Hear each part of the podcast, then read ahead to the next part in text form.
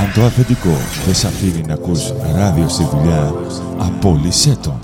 studiodelta.gr.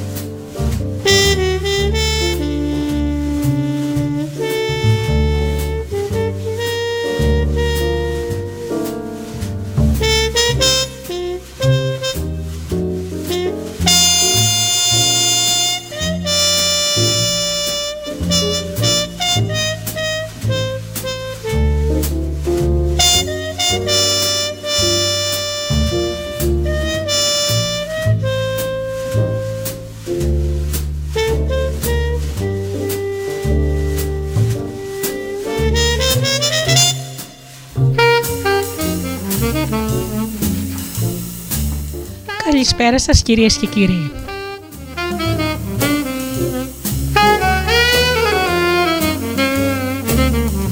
Είναι η εκπομπή «Άνθρωποι και Ιστορίες» με τη Γεωργία Αγγελή. Ζωντανά από το στούντιο Δέλτα, το ραδιόφωνο της καρδιάς μας.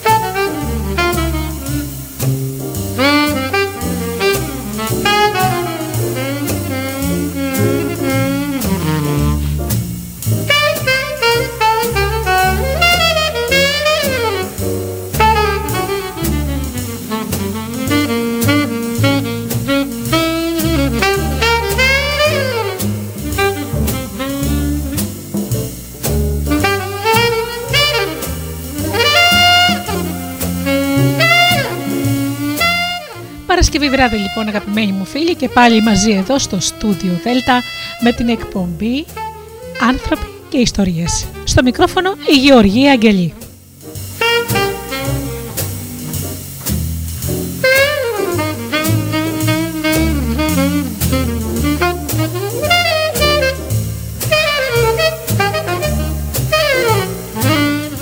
Σήμερα λοιπόν θα πούμε μερικά πράγματα για τα ωφέλη της διεκδίκησης. Πρώτα όμως αγαπημένοι μου φίλοι να σας καλησπερίσω εσάς τους φίλους μας που πληκτρολογούν www.studiodelta.gr και βρίσκονται στη κεντρική σελίδα του σταθμού μας.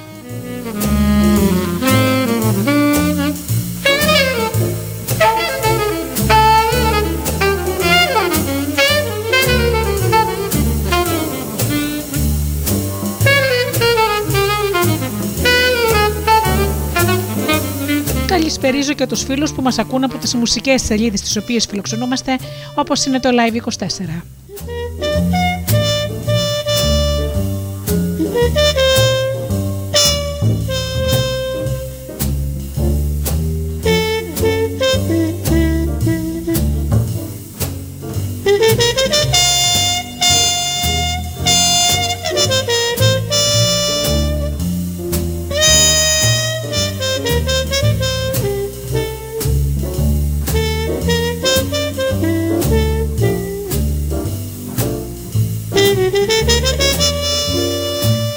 Φυσικά, να καλησπερίσω και τους φίλους που μας ακούν από κινητά και τάμπλετς.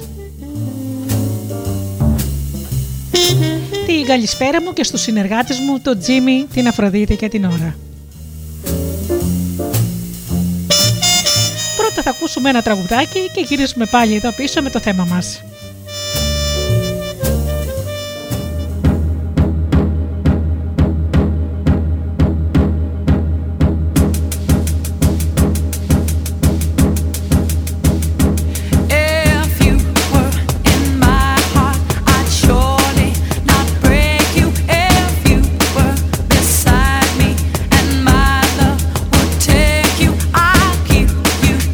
Say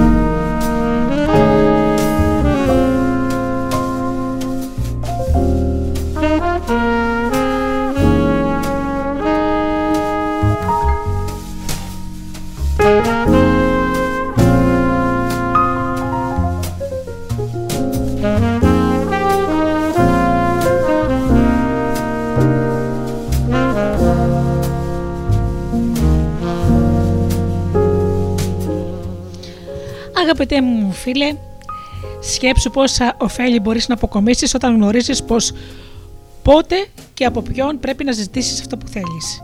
Λιγότερες απογοητεύσεις στις διαπροσωπικές σου σχέσεις, αυξημένη αποτελεσματικότητα σε ομαδικές συνεργασίες στη δουλειά, βελτίωση της διαπραγματευτικής σου ικανότητας σε κάθε λογή συναλλαγές, απόκτηση κεφαλαίου για την εκκίνηση κάποιας επιχειρηματικής δραστηριότητας, άμβλυνση των διχονομιών και των αντιπαραθέσεων με τους γονείς και τα παιδιά σου, επιπρόσθετη βοήθεια και στήριξη σε όλες τις εμφάνσεις της ζωής σου, μείωση της σιωπηρής οδύνης που προκύπτει από την απόγνωση της μοναξιάς και βέλτιστη υποστήριξη ή χρηματοδότηση των επαγγελματικών ή φιλανθρωπικών σκοπών που υπηρετείς.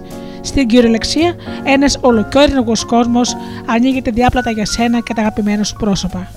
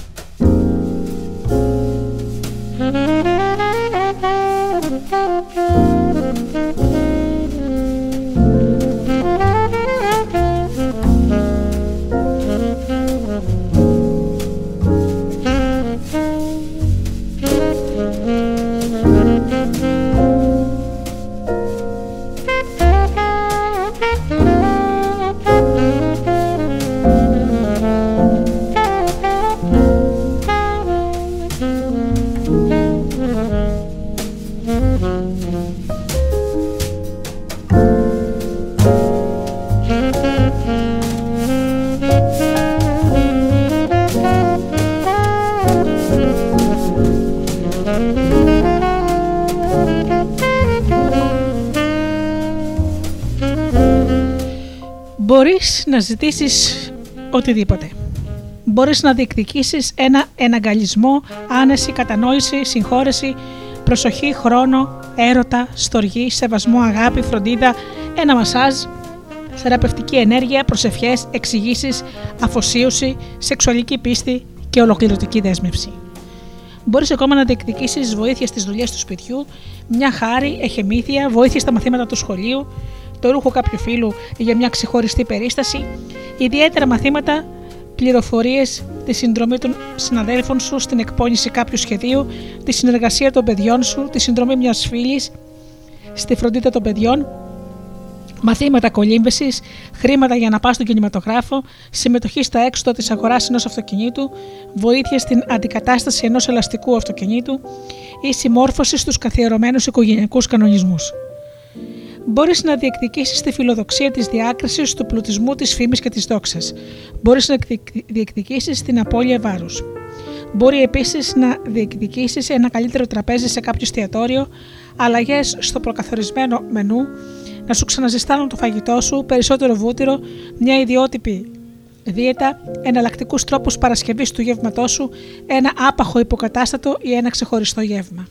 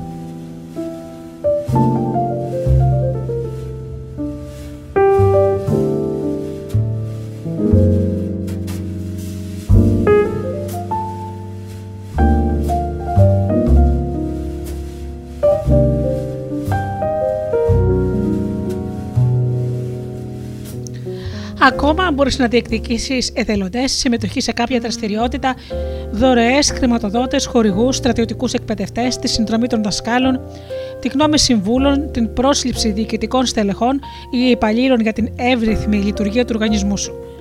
Μπορείς να διεκδικήσεις το χαρτζηλίκι σου, ένα δάνειο, κεφάλαιο για επενδύσεις, τη μετάθεση της προθεσμίας εξόφλησης κάποιου δανείου, καλύτερους όρους συναλλαγής, χαμηλότερους στόκους, αναχρηματοδότηση τη βελτίωση των όρων κάποιας συμφωνίας, έκπτωση, αύξηση αποδοχών, προαγωγή, διεύρυνση ή μείωση αρμοδιοτήτων, διακοπές, άδεια, άνευ αποδοχών, αλλαγή πολιτικής, ίση μεταχείριση στον επαγγελματικό τομέα, επίδομα ανθυγιεινής εργασίας, περιορισμό των συσκέψεων προσωπικού ή λιγότερη γραφειοκρατική δουλειά.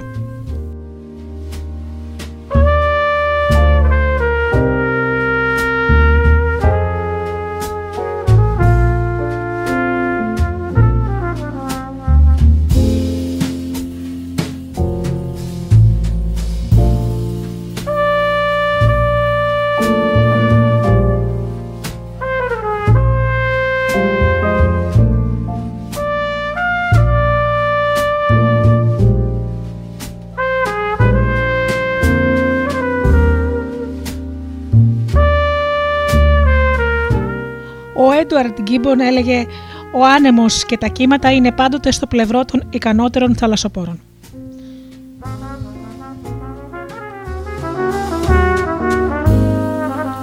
Μόλις αποφασίσεις να πάρεις τη ζωή στα χέρια σου και να γίνεις καπετάνιος της τύχης σου, τότε μπορείς να πετύχεις ό,τι λαχταράει η καρδιά σου. Ο αυτοσεβασμός σου θα αρχίσει να ξετυλίγεται σαν χρυσοστόλι στο υφάδι και θα πιστέψεις στα όνειρά σου και στην ικανότητά σου να τα πραγματοποιήσεις. Δεν θα είσαι πια ένας μικρός και ασήμαντος επέτης που η τύχη του εξαρτάται πάντα από τους άλλους, γιατί θα είσαι σε θέση να δημιουργήσεις μόνος σου την τύχη σου.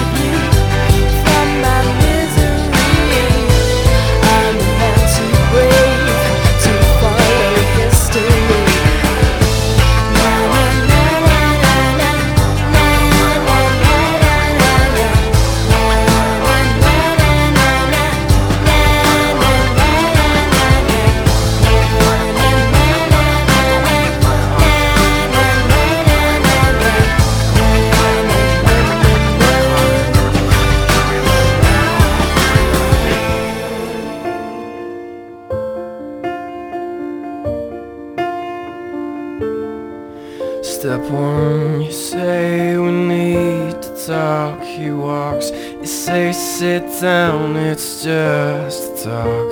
He smiles politely back at you, you stare politely right on through some sort of window to your right. As he goes left and you stay right, between the lines, fear and blame, you begin to wonder why you came. Where did I go wrong?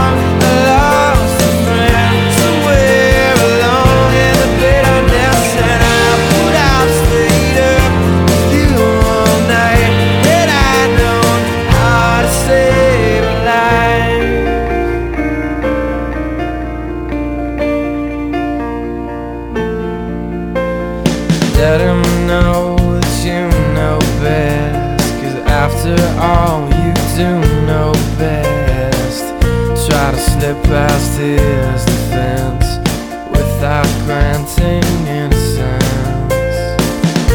Lay down a list of what is wrong, the things you told him all along. Pray to God he hears you, and pray to God he hears you. And where did I go?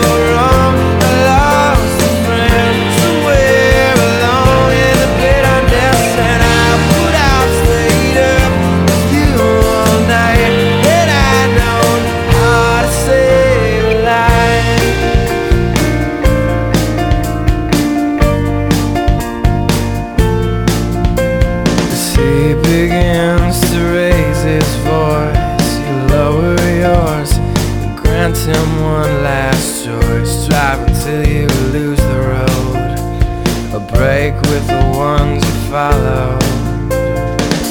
He will do one of two things. He will admit to everything, or he'll say he's just not the same. And you'll begin to wonder why you came. Where did I go wrong? I lost a friend somewhere along in the bitterness, and I would have stayed up.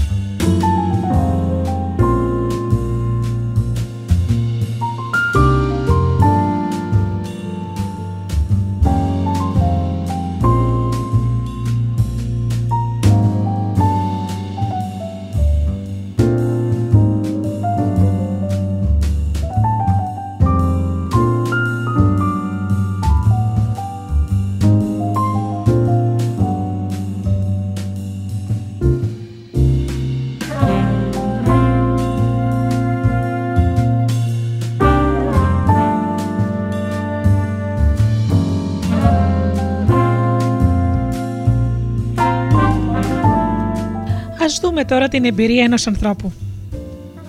Λέει λοιπόν: δούλευα σε ένα χαβανέζικο εστιατόριο, ιδιώδης απασχόληση για κάποιον που ζυγίζει 120 κιλά.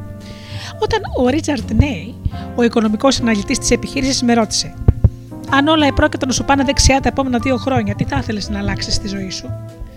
Δεδομένου ότι δεν μου είχε περάσει ποτέ από το μυαλό αυτή η σκέψη, έμεινα να τον κοιτάζω σαστισμένος. Δεν ξέρω, του είπα τελικά. Σκέψου το πάντως, αποκρίθηκε. Αν ήταν να φας σε ένα καλό εστιατόριο, δεν θα μελετούσες τον κατάλογο πρώτου παραγγείλεις? Φυσικά. Το ίδιο θέλω να κάνεις και εσύ τώρα. Δεν θα ήθελες να αλλάξεις κάτι στη ζωή σου? Πώς? Θα ήθελα να κόψω το κάπνισμα. Καλό αυτό. Γράψτε το. Εντάξει. Θα ήθελα επίσης να γίνω 90 κιλά. Στάσου, με διέκοψε. Δεν σε ρώτησα τι μπορείς να κάνεις, αλλά τι θα ήθελες να συμβεί. Εκείνη την ανεκτήμητη στιγμή συνειδητοποίησα ότι ο ανθρώπινος εγκέφαλος έχει την τάση να μεταφέρει φραστικά μόνο όσα πιστεύει πως μπορεί να πραγματοποιήσει. Και το σύνολο αυτών των υποθέσεων των υπολογισμών είναι βασισμένο στην εμπειρία του παρελθόντος. Έτσι αποφάσισα να γράψω. Θέλω να γίνω 70 κιλά. Η αλήθεια είναι πως είχα να δω αυτά τα κιλά από τότε που ήμουν 10 χρονών. Ρώτησα λοιπόν: αν ζύγιζε 70 κιλά, έχω ύψος 1,65 περίπου, τι νούμερο παντελόνι θα φορούσα? 32 με 33, κάπου εκεί μέσα.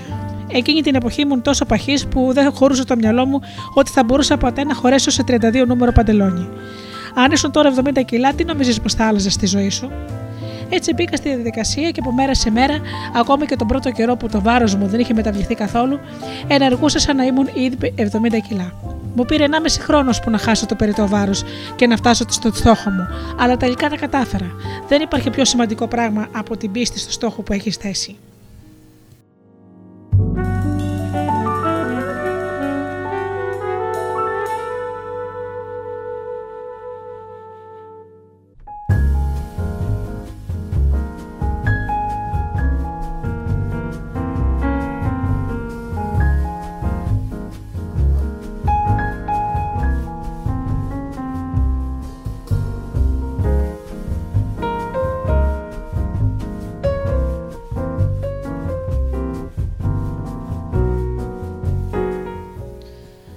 Μαθαίνεις στους ανθρώπους να σου συμπεριφέρονται ανάλογα με τον τρόπο που αντιμετωπίζεις ο ίδιος τον εαυτό σου.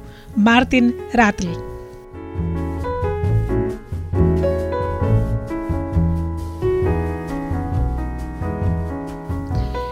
Το μέλλον επιφυλάσσει μια πληρέστερη σχέση ανάμεσα σε σένα και τους ανθρώπους με τους οποίους συγχρονίζεσαι. Μπορείς να συσφίξεις τους δεσμούς σου με τους συνεργάτες σου και να εντείνεις τη σύμπνοια που μοιράζεσαι στην προσωπική σου ζωή με τα αγαπημένα σου πρόσωπα, αρκεί μονάχα να ζητήσεις χρόνο, κατανόηση και διάθεση για συνεργασία.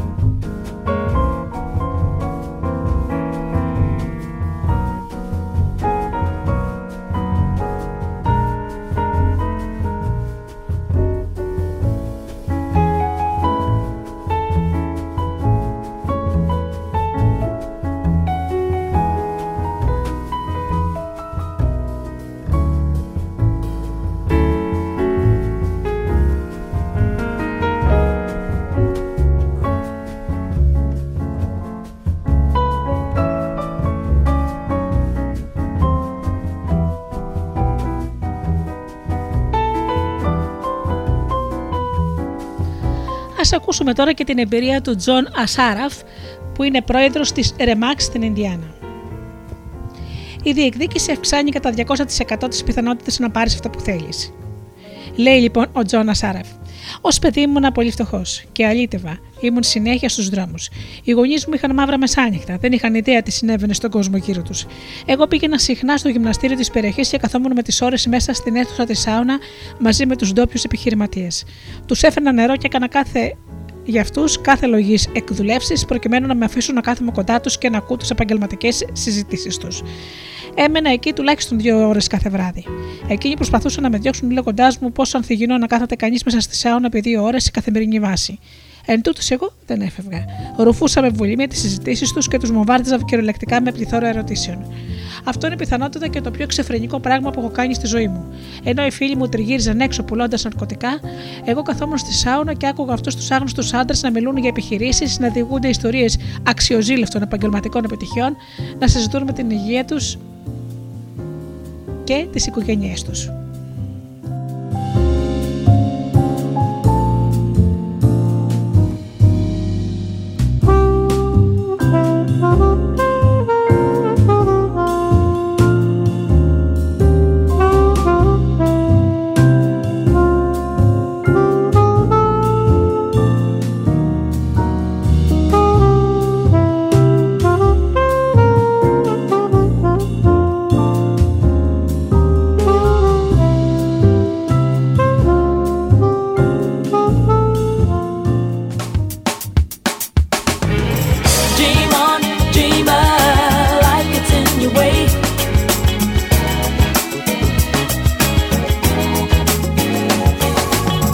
Dream on.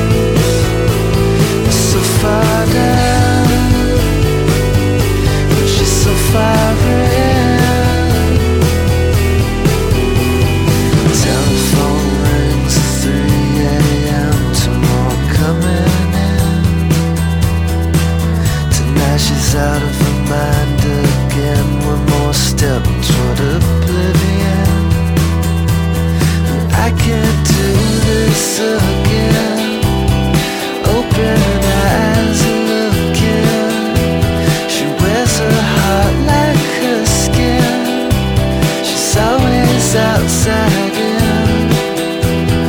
But sometimes you're so far down, but you're so far in. They put up a sign beside the bridge. They said don't look inside.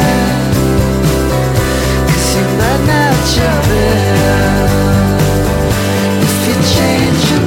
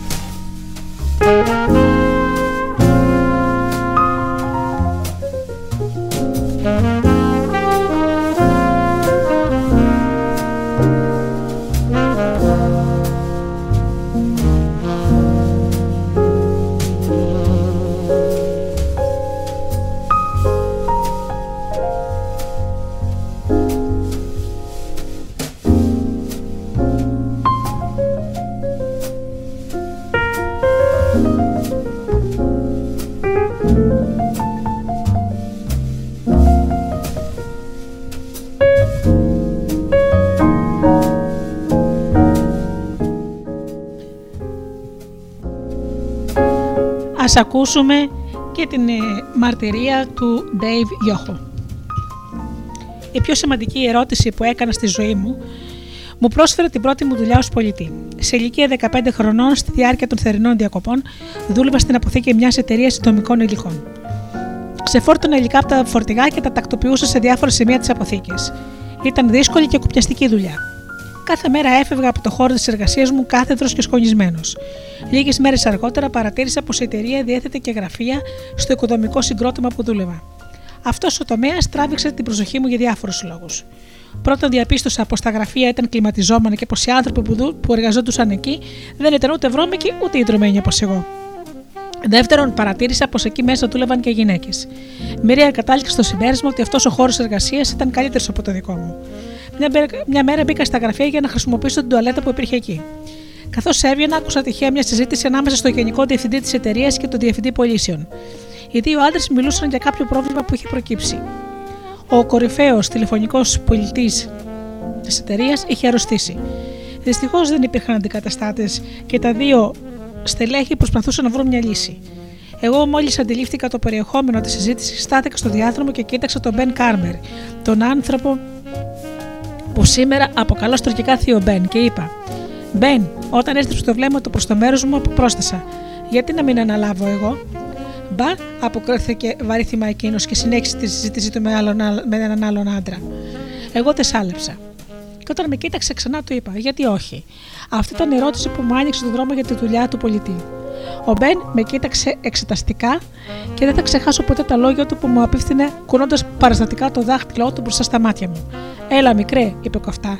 Με πήρε από το χέρι και με οδήγησε στο γραφείο του, όπου μου έμαθα τις τεχνικές πωλήσεων δια τηλεφώνου. Αν δεν είχα τολμήσει να κάνω εκείνη τη συγκεκριμένη ερώτηση στη συγκεκριμένη χρονική στιγμή, ποιος ξέρει πώς θα είχε εξελιχθεί η επαγγελματική μου ζωή.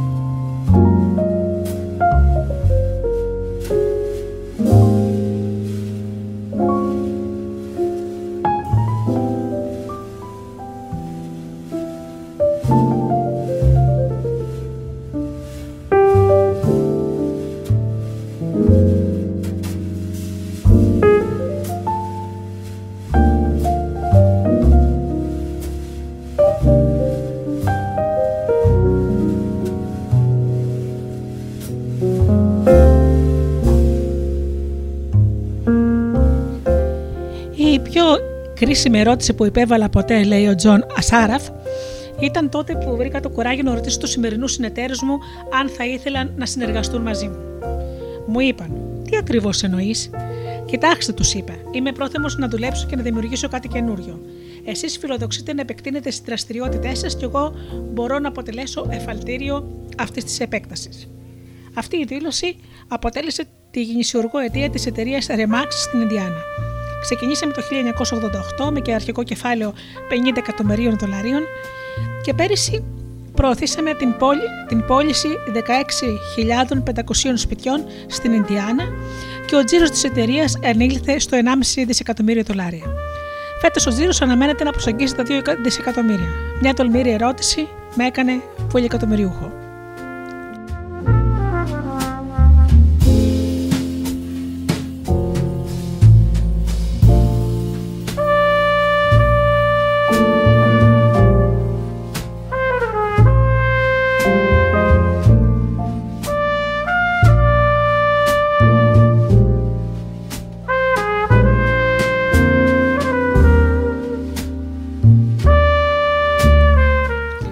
Πολιτής μιας επαναστατικής συσκευής κατασκευής κλειδιών μπήκε κάποτε σε ένα κατάστημα συντηρικών προκειμένου να επιδείξει το προϊόν του στον καταστηματάρχη. «Δεν είναι εκπληκτικό μηχάνημα», είπε τελειώνοντας την επίδειξη. «Ναι, είναι. Είναι μια εξαιρετική επένδυση που επιπλέον θα σας εξοικονομήσει σημαντικό χρόνο. Δεν συμφωνείτε?» «Βεβαίως. Τότε γιατί δεν το αγοράζετε?» «Επειδή», είπε ο καταστηματάρχης, «δεν μου το προτείνατε ακόμα».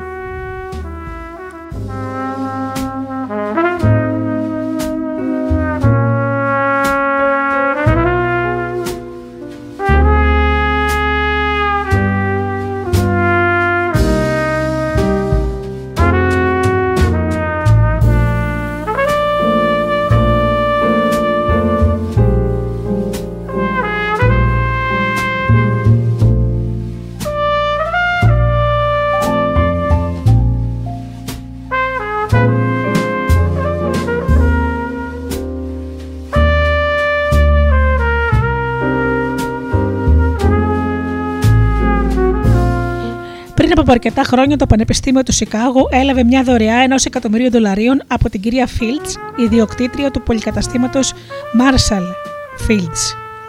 Όταν οι διοικητικοί εκπρόσωποι του Πανεπιστημίου Northwestern διάβασαν στις εφημερίδες το νέο, θορυβήθηκαν. «Πώς έγινε αυτό?» συλλογίστηκαν. Η κυρία Fields κατοικεί στο Evanston του Illinois. Το Northwestern εδρεύει στην ίδια πόλη. Η εν λόγω κυρία υποστήριξε οικονομικά το Πανεπιστήμιο αρκετές φορές στο παρελθόν. Γιατί λοιπόν αυτή τη φορά δεν έδωσε τα χρήματά της στο Northwestern, γιατί προτίμησε το Πανεπιστήμιο του Σικάγου? Όταν οι αξιωματούχοι του Πανεπιστημίου τηλεφώνησαν στην κυρία Fields για να διερευνήσουν τους λόγους αυτής της ανερμήνης της μεταστροφής, εκείνη τους έδωσε την ακόλουθη αφοπλιστική απάντηση. «Πρόσφερα τα χρήματα τους στο Πανεπιστήμιο του Σικάγου επειδή οι εκπρόσωποι του μου τα ζήτησαν, ενώ εσείς δεν το κάνατε».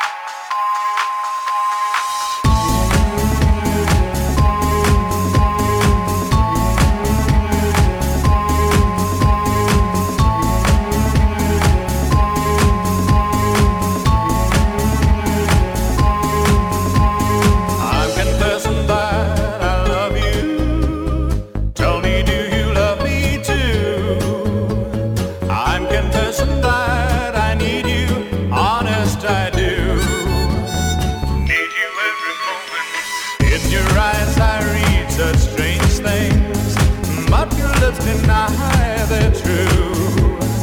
Will your answer really change things, leaving me blue? Will your answer really change things, leaving me blue? Will your answer really change things, leaving me blue? Will your answer really change things over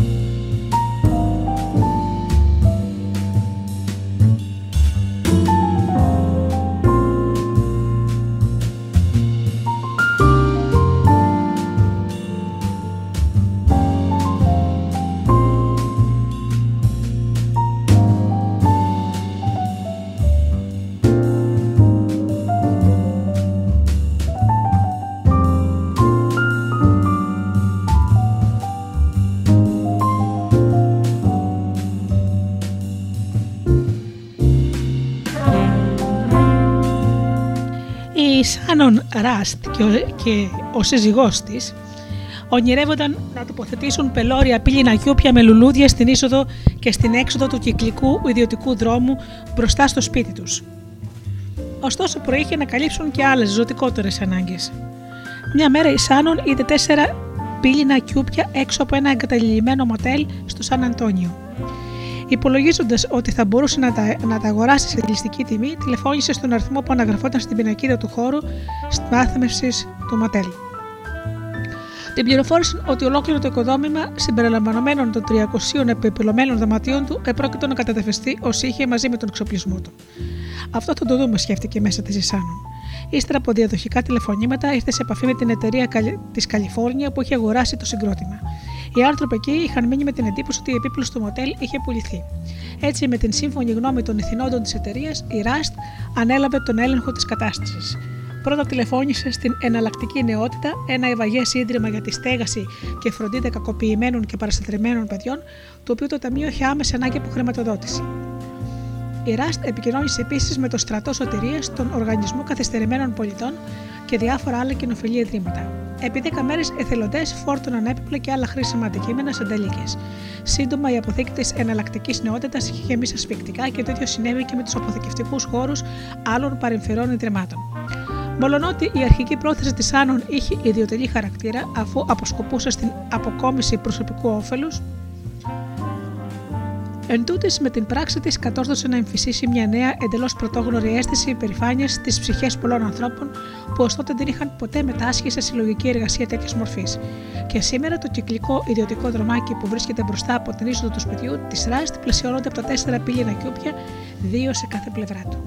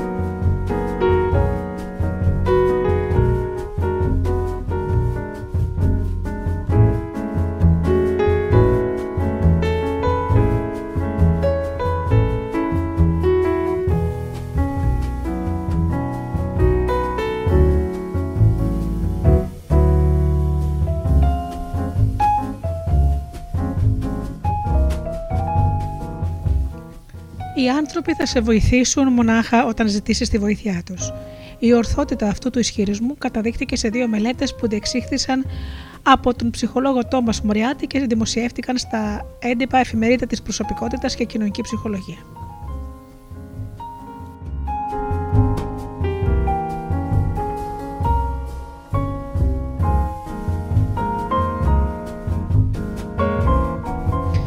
Μια νεαρή μπαίνει στην καφετέρια της Νέας Υόρκης, αφήνει τη βαλίτσα της πλάι στο τραπέζι ενός τυχαίου πελάτη και απομακρύνεται κατευθυνόμενη προς το χώρο των παραγγελιών.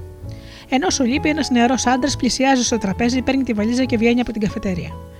Αυτό το πείραμα διεξήχθη 8 φορές.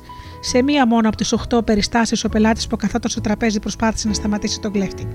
Όταν η ίδια γυναίκα μπήκε στην καφετέρια και άφησε τη βαλίτσα της σε κάποιο τυχαίο τραπέζι, ζητώντας όμως από τον άγνωστο πελάτη να προσέχει τα πράγματά της σε όλες τις περιστάσεις, ο πελάτης εμπόδισε τον επίτευξο κλέφτη. Μια άλλη μέρα, η ίδια νεαρή γυναίκα εμφανίστηκε σε μια παραλία. Άπλωσε την πετσέτα της, άφησε πάνω της ένα ραδιόφωνο και απομακρύνθηκε είτε χωρίς να πει τίποτα στον πλησιέστερο λόμενο, είτε παρακαλώντας να ρίχνει που και που μια ματιά στα πράγματά της. Και το δεύτερο πείραμα του Μωριάτη είχε τα ίδια ακριβώς αποτελέσματα με το πρώτο. Και στα δύο περιβάλλοντα, τόσο στην καφετέρια όσο και στην παραλία, όλοι ανεξαρτήτως οι παρευρισκόμενοι από τους οποίους ζητήθηκε να προσέχουν τα πράγματα, προσπάθησαν να αποτρέψουν την κλοπή.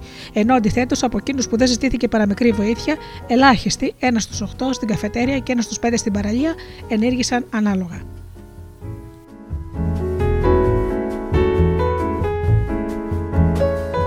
Επομένως, η καλύτερη μέθοδος για να δεσμεύσετε τους άλλους ή να τους κάνετε να αναλάβουν μια υποχρέωση είναι να τους ζητήσετε αυτό που θέλετε με σαφή και αναμφισβήτητο τρόπο. Το πιθανότερο είναι πως θα ανταποκριθούν στις προσδοκίες σας.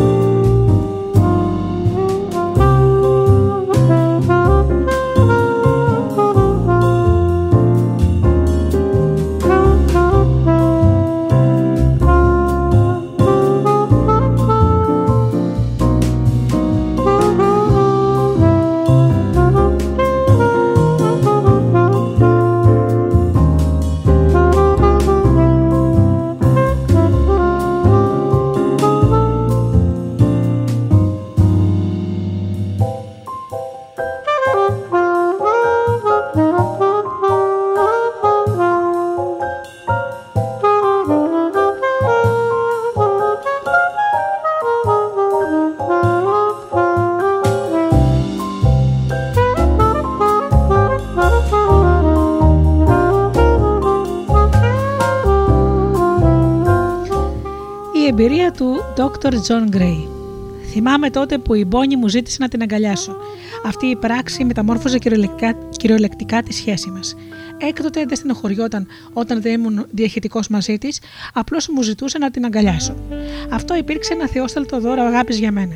Και εκείνη άρχισε να συνειδητοποιεί ότι ο καλύτερος τρόπος για να μου δείξει την αγάπη της ήταν να μου δείχνει πώς να την αγαπώ. Έτσι ενεργοποιούσες και μια θεμελιώδη, ανώτερη και ιδιαίτερα αποτελεσματική επικοινωνική ικανότητα. Δεν θα ξεχάσω ποτέ την πρώτη φορά που μου ζήτησε να την αγκαλιάσω. Στεκόμουν μπροστά στην ντουλάπα μου και η Μπόνι καθόταν λίγο πιο πέρα και ξεφυσούσε εξαντλημένη. «Τι μέρα κι αυτή», είπε. Κατόπιν πήρε βαθιά ανάσα και αναστέναξε εκπνέοντας. Με αυτόν τον άμεσο τρόπο μου έδειχνε ότι ήθελε να την αγκαλιάσω. Όμως εγώ δεν έλαβα το μήνυμα. Βλέποντας πως ήταν κουρασμένη, σκέφτηκα πως ήθελε να μείνει μόνη για να ξεκουραστεί. Αντί να αποθαρρυνθεί από τη συμπεριφορά μου, προχώρησε προς το μέρος μου και ζήτησε αποφασιστικά και απερίφραστα αυτό που ήθελε. Παρόλο που για την ίδια η επιθυμία της ήταν κάτι παραπάνω από εμφανής. «Επιλέξει», είπε. «Τζον, μπορείς να με αγκαλιάσεις?» Η αντίδρασή μου ήταν άμεση. «Ασφαλώς», είπα. Έκανα ένα βήμα μπροστά και την έκλεισα στην αγκαλιά μου. Εκείνη άφησε ένα βαθύ αναστεναγμό και με ευχαρίστησε. «Πάντα στη διάθεσή σου», είπα. Χαχάνισε και ένα φωτεινό χαμόγελο φώτισε το πρόσωπό της. Την κοίταξα. «Τι είναι?» ρώτησα. Και εκείνη αποκρίθηκε. «Δεν φαντάζεσαι πόσο δύσκολο είναι να ζητάς να σε αγκαλιάσουν».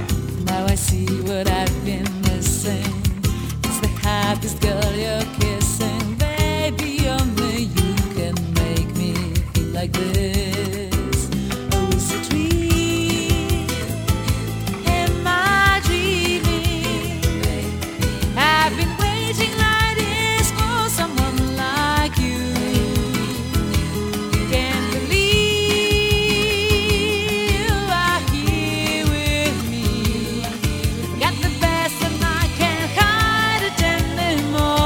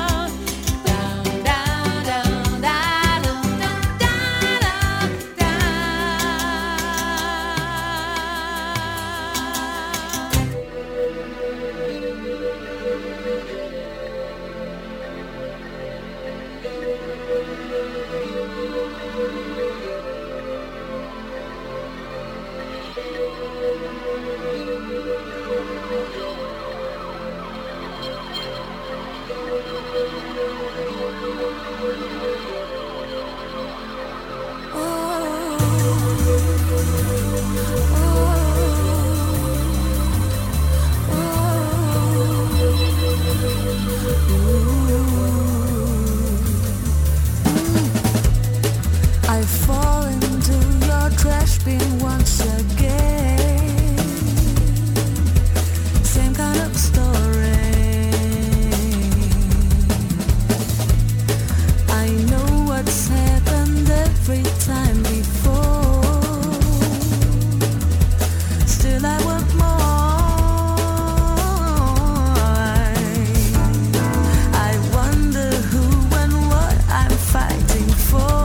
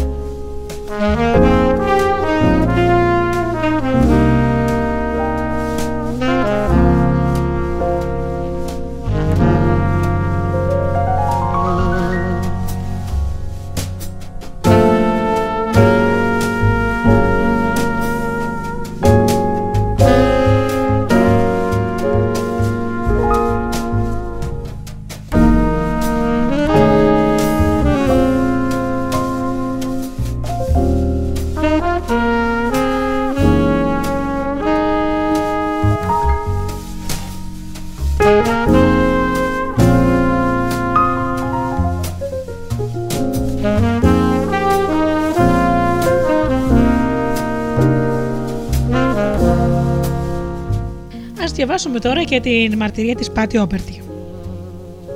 Στα 19 της η μητέρα μου ήταν τρελά ερωτευμένη με τον πατέρα μου. Οι δυο τους πήγαιναν στο ίδιο σχολείο από μικροί. Στα 19 ο πατέρας μου δεν ήταν έτοιμος να τη ζητήσει σε γάμο, γι' αυτό και εκείνη παντρεύτηκε τον άντρα που θα δίστασε να κάνει το μεγάλο βήμα. Ένα χρόνο αργότερα ο σύζυγός της πέθανε από ίνους οικής της και η μητέρα μου χείριψε στα 20 της χρόνια. Όταν ο πατέρας μου έμαθε πως ήταν πια ελεύθερη, θέλησε απεγνωσμένα να την πλησιάσει και να τη ζητήσει να βγουν, αλλά ο εγωισμός του τον απέτρεψε. Και μολονότι του δινόταν μια δεύτερη ευκαιρία, πράγμα που δεν συμβαίνει και πολύ συχνά, εκείνος την κλωτσούσε. Τελικά η γιαγιά μου τηλεφώνησε στη μητέρα της μητέρας μου. Και οι δύο γυναίκες κατέστρωσαν ένα σχέδιο. Η μητέρα μου βγήκε με τη μητέρα της και ο πατέρας μου με τη δική του. Οι δύο μανάδες είχαν κανονίσει να συναντηθούν οι γονείς μου δίθεν τυχαία. Πράγμα που έγινε. Λίγους μήνες αργότερα η μητέρα μου παντρεύτηκε τον πατέρα μου.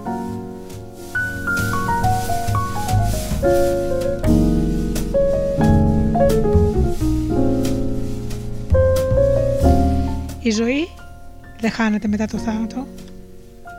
Σβήνει η μέρα με τη μέρα, ώρα με την ώρα, λεπτό με το λεπτό, μέσα από απειράριθμες μικρές και φαινομενικά εποσιώδες άστρογες πράξεις.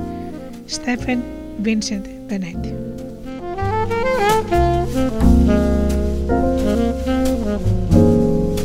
Για να εμπλουτίσεις τη ζωή σου πρέπει να γνωρίζεις την αξία σου και να πιστεύεις στα όνειρά σου. Η αίσθηση πως είσαι άξιος να τρως το φαγητό σου μαγειρεμένο όπως ακριβώς το θέλεις, να ταξιδεύεις χωρίς συμβιβασμούς σε ανέσεις και να τίνεσαι με τα πιο φίνα μετάξια, διευρύνει την εντύπωσή σου περί ευζοίας. Όταν σε αυτή υποσταθεί η ικανότητά σου να πλουτίζεις τη ζωή των άλλων με τη γενοδορία σου, τότε και μόνο θα αποκτήσεις όλα τα πλούτη του βασιλείου.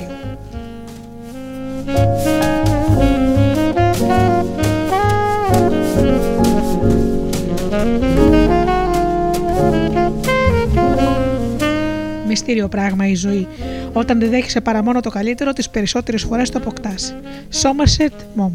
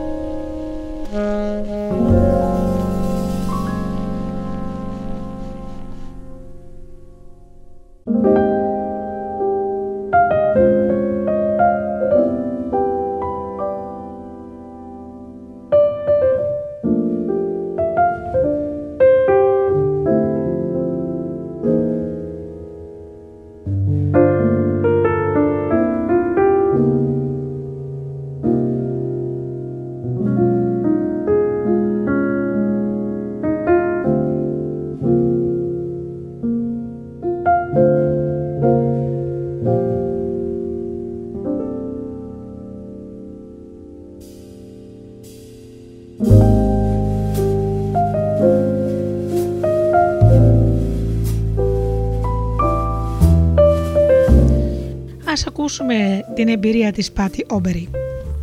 Όταν γνώρισα τον Τζεφ που ήθελε να πάμε για το ταξίδι του μέλητος, μου είπε: «Ας πάμε στο Μάουι. Αυτή τη φορά ας κανονίσουμε κάτι εξαιρετικό». Δεν έφερα καμιά αντίρρηση. Αντιθέτως, έκλεισα μια υπέροχη σουίτα στο πολυτερέστριο ξενοδοχείο του νησιού. Όταν είπα στο σύζυγό μου που επρόκειται να μείνουμε, αναφώνησε: «Τι ωραία», τους ρώτησες, «αν διαθέτουν υπηρεσία δωματίων όλο το 24ωρο». Είχα όντως ρωτήσει και μου είπαν πως η υπηρεσία δεν ήταν 24ωρη, αλλά κρατούσε μέχρι τις 2 το πρωί.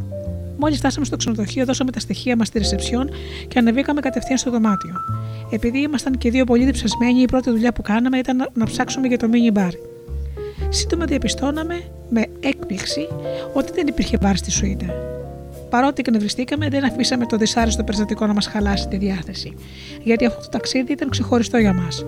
Αποφασίσαμε λοιπόν να παραβλέψουμε αυτή την έλλειψη. Ύστερα αποφάσισα να κάλεσω την υπηρεσία δωματίων. Από την άλλη γραμμή του καλωδίου, ο υπάλληλος με πληροφόρησε ότι η υπηρεσία δωματίων ήταν διαθέσιμη μόνο από τις 6 έως τις 10 το πρωί και από τις 6 έως τις 10 το βράδυ. Ο σύζυγός μου εκνευρίστηκε φάνταστα.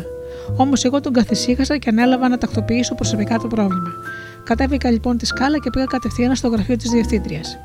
Μόλις τη συνάντησα, της είπα: «Με $350 την ημέρα χρέωση έχω την απέτηση να έχω μίνι μπαρ και υπηρεσία δωματίων. Το διαφημιστικό σας φυλάδιο και οι άνθρωποι του τουριστικού γραφείου που ανέλαβαν τις κρατήσεις με διαβεβαίωσαν ότι συμπεριλαμβάνονται και τα δύο στην τιμή». Εκείνη ζήτησε συγγνώμη και πρόσθεσε: «Φοβάμαι πως δεν μπορώ να κάνω τίποτα. Δυστυχώς η κουζίνα είναι κλειστή αυτή την ώρα και το ξενοδοχείο δεν διαθέτει μίνι μπαρ». Σε αυτό το σημείο κατάλαβα πως είχε αρχίσει να δυσανασχετεί. Επέστρεψα στο δωμάτιο και διηγήθηκα τα καθέκαστα στο σύζυγό μου. Μπορεί το περιστατικό να φαίνεται ασήμετο στο μέσο άνθρωπο, όμως εγώ έχω από τους άλλους την απέτηση να τηρούν τις υποσχέσεις που μου δίνουν. Ο άντρας μου είπε: «Άκου αγάπη μου, είμαστε στο μήνα του μέλιτος. Δεν αξίζει τον κόπο να χαλάμε τις καρδιές μας». Δεν πίστευα στα αυτιά μου. Ήταν έτοιμος να συμβιβαστεί με την κατάσταση. Είπα λοιπόν: «Κοίτα, η ώρα είναι προχωρημένη. Θα πάω για ύπνο, αλλά το πρωί θα κατέβω κάτω και θα απαιτήσω να μιλήσω στον προϊστάμενο της διευθύντριας». Αποδέχτηκε ότι ο προϊστάμενος της διευθύντριας ήταν ο γιος του ιδιοκτήτη. Τους συστήθηκα βιαστικά και του εξέθεσα το πρόβλημά μου. «Ακούστε», του είπα, «ήμουν πολύ το σαφής από την αρχή. Είπα στον υπάλληλο που κάνει τις κρατήσεις ότι η υπηρεσία δωματίων σε 24ωρη βάση και η ύπαρξη μίνι μπαρ στη σουίτα που θα έμενα ήταν στοιχεία ζωτικής σημασίας για μένα». Και εκείνος με διαβεβαίωσε πως δεν υπήρχε κανένα πρόβλημα. Δυστυχώς, ερχόμενοι εδώ, διαπίστωσα πως υπάρχει πρόβλημα και μάλιστα οξύτατο. Και έρχομαι στο προκείμενο. Θέλω ένα δωμάτιο με δυνατότητα εξυπηρέτησης σε 24ωρη βάση, να μπορώ δηλαδή ανά πάσα στιγμή να παραγγείλω φαγητό και ποτό. Τότε ο προϊστάμενος μου εξήγησε ότι τα μόνα δωμάτια που είχαν ανάλογα προνόμια ήταν οι βίλες πλάι στο ποτάμι, οι οποίες χρεωνόντουσαν $895 την ημέρα. Τότε κι εγώ το αποκρίθηκα. Θαυμάσια, εκεί θέλω να μείνω και μάλιστα χωρίς περαιτέρω χρέωση από την τιμή που έχω ήδη καταβάλει για τη σουίτα. 5 λεπτά αργότερα βγήκε από το γραφείο του και είπε: «Ορίστε τα κλειδιά της βίλας, κυρία Όπερη. Ελπίζω να απολαύσετε τη διαμονή σας στο ξενοδοχείο μας». Ο σύζυγός μου λίγο έλειψε να μείνει στον τόπο όταν του διηγήθηκα τι είχε συμβεί. «Βλέπεις, Τζακ», πρόσθεσα αποθαυματικά. «Πρέπει να διεκδικείς. Να διεκδικείς, να διεκδικείς».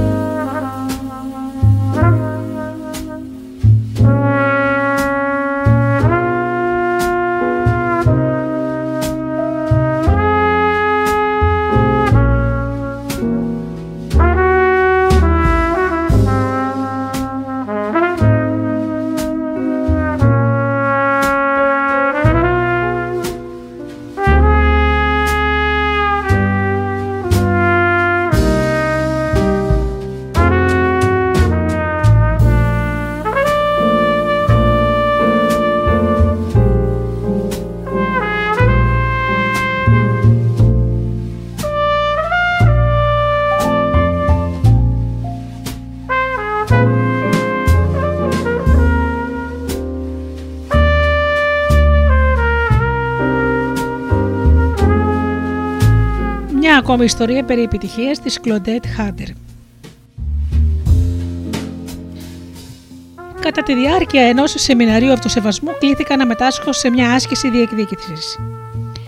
Μια εβδομάδα πριν την έναρξη του σεμιναρίου η κόρη μου η Γιάνα έγινε δεκτή στη Γερμανία στο πλαίσιο κάποιου προγράμματος ανταλλαγής σπουδαστών. Τα δίδακτρα της χρονιάς ανερχόταν στο ποσό των $4,000. Εγώ ήμουν χωρισμένη με 3 παιδιά σε εφηβική ηλικία και όπως ήταν φυσικό δεν είχα τόσα χρήματα διαθέσιμα ούτε και τον τρόπο να τα εξοικονομήσω. Από οικονομική άποψη μόλις που τα έφερνα βόλτα. Δεν είχα αποταμιεύσεις ούτε εκείνη την περιουσία για να πάρω δάνειο, αλλά ούτε και συγγενείς να με στηρίξουν οικονομικά. Ένιωθα εντελώς ανήμπορη, λες και καλούμουν να συγκεντρώσω $1,000,000. Κατά τη διάρκεια της άσκησης λοιπόν ζήτησα από όλους τους συμμετέχοντες και σας διαβεβαιώ πως μου ήταν εξαιρετικά δύσκολο να το κάνω, ιδιαίτερα από φίλους που γνώριζα και πριν το σεμινάριο, χρήματα. Στο τέλος της άσκησης συνειδητοποίησα πως δεν ήταν ανάγκη να παρατηθώ από την αγάπη και τη στοργή που έτρεφαν οι άλλοι για μένα σε αντιστάθμισμα για τα χρήματα που θα μου έδιναν. Με βάση όσα έμαθα στο σεμινάριο, αποφάσισα να δράσω. Έφτιαξα λοιπόν μια επιστολή που περιλάμβανε τη φωτογραφία της Γιάννα και ένα γραπτό σχόλιο με τους λόγους για τους οποίους έπρεπε να πάει στη Γερμανία, καθώς και μια παράκληση για χρηματοδότηση αυτού του σκοπού. Στο κάτω μέρος του εντύπου είχα επισυνάψει ένα κουπόνι, το οποίο όσοι ήθελαν μπορούσαν να το ταχυδρομήσουν στη διεύθυνσή μας μέχρι την 1η Ιουνίου. Ζητούσα $5, $20, $50 ή $100. Ενώ υπήρχε και ένα κενό τετραγωνίδιο όπου είχε κανείς τη δυνατότητα να συμπληρώσει το ποσό της εργασίας του. έστειλε τις επιστολές σε συγγενείς και φίλους και απλούς γνωστούς, σε 3 τοπικές εφημερίδες, σε πρώην εργοδότες καθώς και σε 50 λέσχες της ευρύτερης περιοχής. Είχα μόλις 2 μήνες περιθώριο για να συγκεντρώσω το ποσό, το οποίο σημειωτέων στα δικά μου μάτια φάνταζε υπέροχο. Όμως παράλληλα αποφάσισα να μεταβάλω συνειδητά την στάση μου αναφορικά με την επίτευξη του στόχου που είχα θέσει στον εαυτό μου. Πίστεψα ολόψυχα στην υλοποίησή του και σε αυτό με βοήθησε η εμπειρία του σεμιναρίου, όπου έμαθα ότι εσύ δημιουργείς, προάγεις και υλοποιείς τις συνθήκες της ζωής σου. Έγραψα λοιπόν σε ένα χαρτί. Την 1η Ιουνίου θα έχω εσίως συγκεντρώσει $4,000 για το ταξίδι της Γιάνα στη Γερμανία. Καρφίτσωσα το σημείο μου στο καθρέφτη του μπάνιου μου, ενώ παράλληλα φρόντισα να έχω πάντα ένα αντίγραφο μέσα στην τσάντα μου για να μην ξεχνιέμαι. Κατόπιν συμπλήρωσα μια επιταγή $4,000 και την τοποθέτησα στο ταμπλό του αυτοκινήτου μου για να την έχω πάντα μπροστά μου σαν πάγια υπόμνηση. Τράβηξα τη φωτογραφία ενός χαρτονομίσματος $100 και τη μεγένθηνα. Ύστερα την κόλλησα στο ταβάνι του δωματίου της Γιάννα, ακριβώς πάνω από το κρεβάτι της, για να είναι το πρώτο πράγμα που θα την κρίζει κάθε πορεία και το τελευταίο κάθε βράδυ. Όταν της εξέθεσα την ιδέα μου, η Γιάννα φάνηκε διστακτική, τουλάχιστον στην αρχή. Της έπεφτε βαρύ να ζητάει, αλλά τελικά επέκυψε και συμφώνησε να προσπαθήσει. Το πρώτο δώρο που λάβαμε ήταν μια επιταγή των $5. Η μεγαλύτερη επιταγή που πήραμε ήταν $800, όμως οι περισσότερες κειμενόταν από $20 έως $50 και προερχόταν άλλες από γνωστούς και άλλες από αγνώστους. Σιγά σιγά άρχισε να συγκεντρώνεται ένα αρκετά σεβαστό ποσό. Την 1η Ιουνίου είχαμε στα χέρια μας $3,750. Δεν φαντάζεστε πόσο ενθουσιαστήκαμε. Πηδούσαμε από τη χαρά μας. Ωστόσο, παρά το υπέροχο του πράγματος, δεν είχα ιδέα που θα βρίσκα $250 που έλειπαν για το ταξίδι της κόρης μου. Πάντως, είχα ακόμα περιθώριο στις 5 του μηνός προκειμένου να συμπληρώσω το επιτούμενο ποσό. Στις 3 Ιουνίου χτύπησε το τηλέφωνο. Ήταν η εκπρόσωπος κάποιου οργανισμού της πόλης μας. «Ξέρω πως έχασες την προθεσμία. Μήπως είναι πολύ αργά?» ρώτησε. «Όχι», αποκρίθηκα. «Ξέρετε, θέλουμε πραγματικά να βοηθήσουμε τη Γιάννα, αλλά δυστυχώς δεν μπορούμε να συνεισφέρουμε πάνω από $250. Συνολικά λάβαμε δώρα από 23 ιδιώτες και 2 οργανισμούς, συγκεντρώνοντας ακριβώς το ποσό που χρειαζόμασταν στο τέλος της προθεσμίας. Αυτό το συμβάν, αυτή η εμπειρία ήταν για μένα, για τη Γιάννα, ένα ιδιαίτερο ωφέλιμο μάθημα για τον τρόπο με τον οποίο πρέπει να ιεραρχούμε τις προτεραιότητες της ζωής μας και να δημιουργούμε τη δική μας ατομική πραγματικότητα. Και ακόμη μάθαμε πως πρέπει να ζητούμε από το σύμπαν αυτό που θέλουμε και να πιστεύουμε στον εαυτό μας και στους άλλους. Ξέρω ότι αυτή η εμπειρία ζωής θα μείνει αλυσμόνητη στη Γιάννα και η ανάμνησή της θα την οπλίζει με θάρρος σε κάθε δυσχερή κατάσταση που θα αντιμετωπίζει. Το ίδιο ισχύει και για μένα.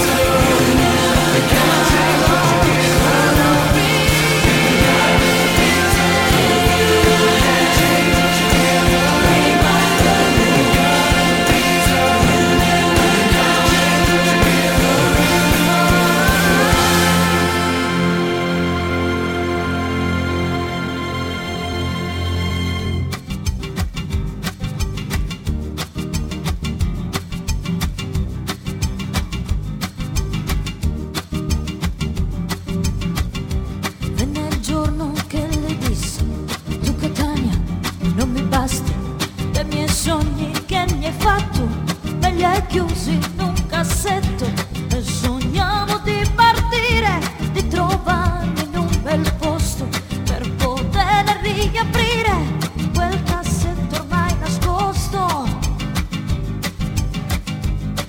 chiuso con delle catene che ormai di ragnatele.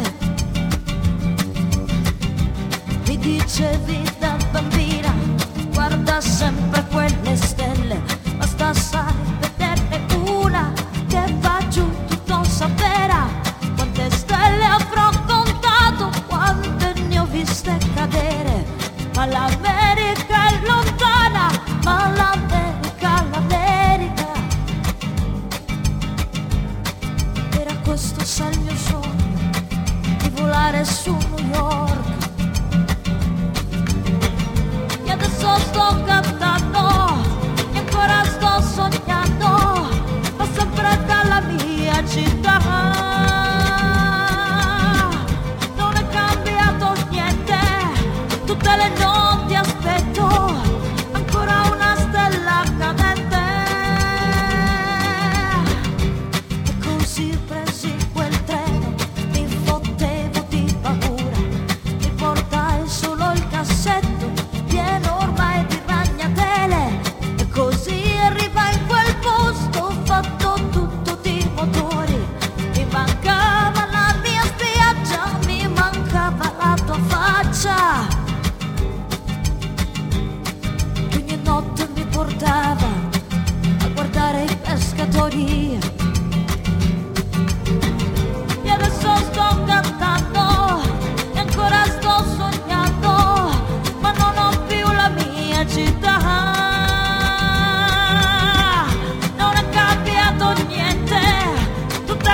Non ti aspetto ancora una stella cadente, e adesso sto cantando e ancora sto sognando, ma non ho più la mia città.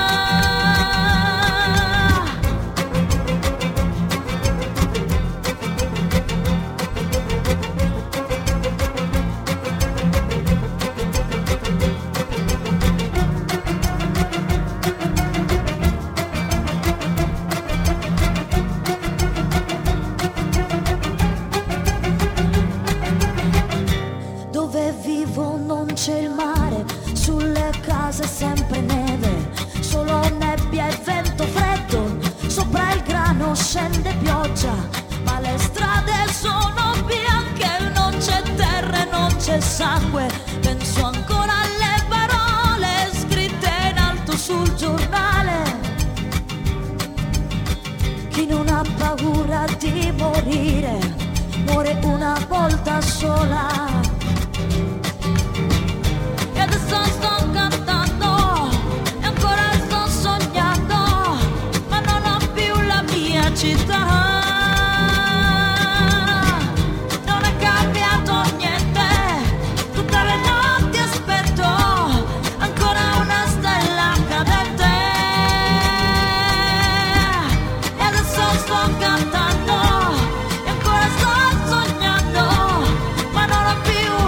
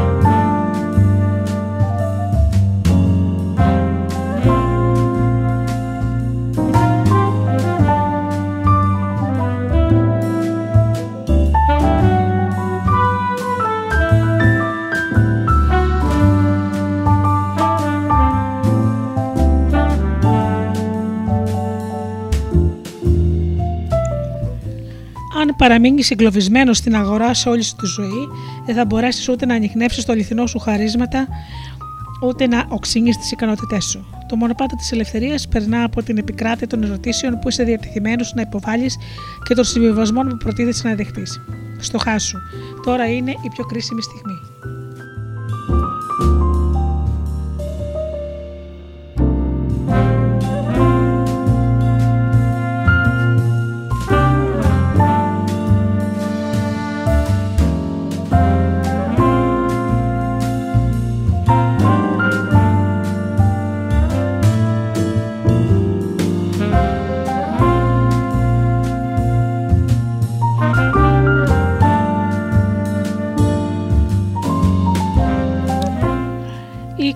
Μόργκενστερν, τηλεοπτική παραγωγός, λέει: «Πάντων ονειρευόμουν να γίνω παραγωγός και μονίμως οραματιζόμουν τον εαυτό μου με αυτή την ιδιότητα. Ένα πρωινό είχα σηκωθεί από νωρίς και παρακολουθούσα στην τηλεόραση μια ψυχαγωγική εκπομπή με τίτλο Απόψε στο LA. Η Γκλόρια Στάινεμ προωθούσε τη δερματότατη έκδοση του βιβλίου Εξωφρενικές Πράξεις και Καθημερινές Επαναστάσεις και ολοκλήρωσε την παρουσίαση του βιβλίου λέγοντας πως αν ο καθένας μας δεσμευόταν να κάνει κάτι εξωφρενικό σήμερα, τότε ο κόσμος μας θα γινόταν σαφώς καλύτερος. 3 ώρες αργότερα αποφάσισα να ακολουθήσω τη συμβουλή της. Σήκωσα το ακουστικό του τηλεφώνου, σχημάτισα τον αριθμό του γραφείου της Γκλόρια και έκλεισα ένα ραντεβού μαζί της. Τότε ήμουν μόλις 20 χρονών και δεν μπορούσα να πιστέψω στη τύχη μου. Θεέ μου, τα κατάφερες, είπα στον εαυτό μου. Νομίζω πως πρέπει να καθιερωθεί στην πρωινή τηλεοπτική ζώνη, της πρότεινα. Και εκείνη συμφώνησε. Έστερα επισκέφτηκα τον Steve Friedman, τον τότε παραγωγό της εκπομπής του καθημερινό show, και του πρότεινα να καθιερώσω την Γκλόρια ως μόνιμη συνεργάτρια της εκπομπής. Αυτό συνέβη για τα επόμενα 2 χρόνια και έτσι ξεκίνησα τη σταδιοδρομία ως παραγωγός.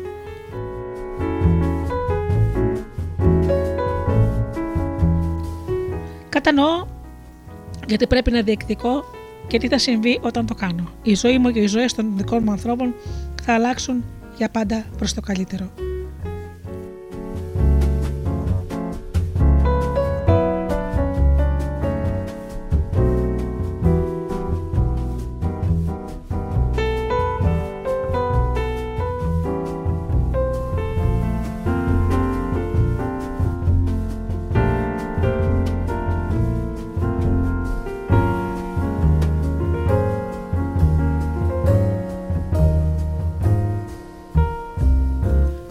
Λοιπόν, είναι φίλοι μου. Όταν διεκδικείς, παίρνεις. Γι' αυτό και πρέπει την πολύτιμη αυτή συμβουλή να την έχουμε πάντα στο μυαλό μας. Διεκδικήστε τα πάντα στη ζωή σας και πάρτε ό,τι ονειρεύεστε.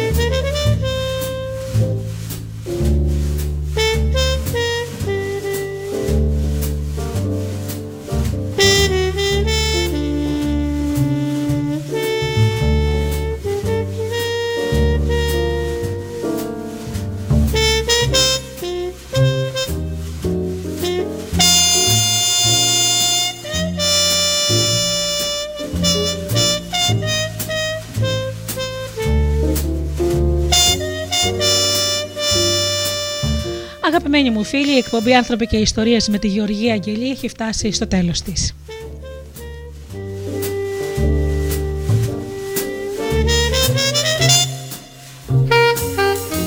Σας ευχαριστώ θερμά για αυτές τις 2 ώρες που ήσασταν εδώ μαζί μου στο Στούντιο Δέλτα.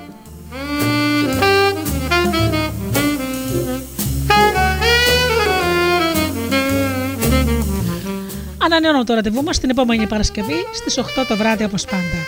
Έως τότε φίλοι μου, σας εύχομαι να περνάτε καλά, να είστε καλά και αγαπήστε τον άνθρωπο που βλέπετε κάθε μέρα στο καθρέφτη. Καλό σας βράδυ.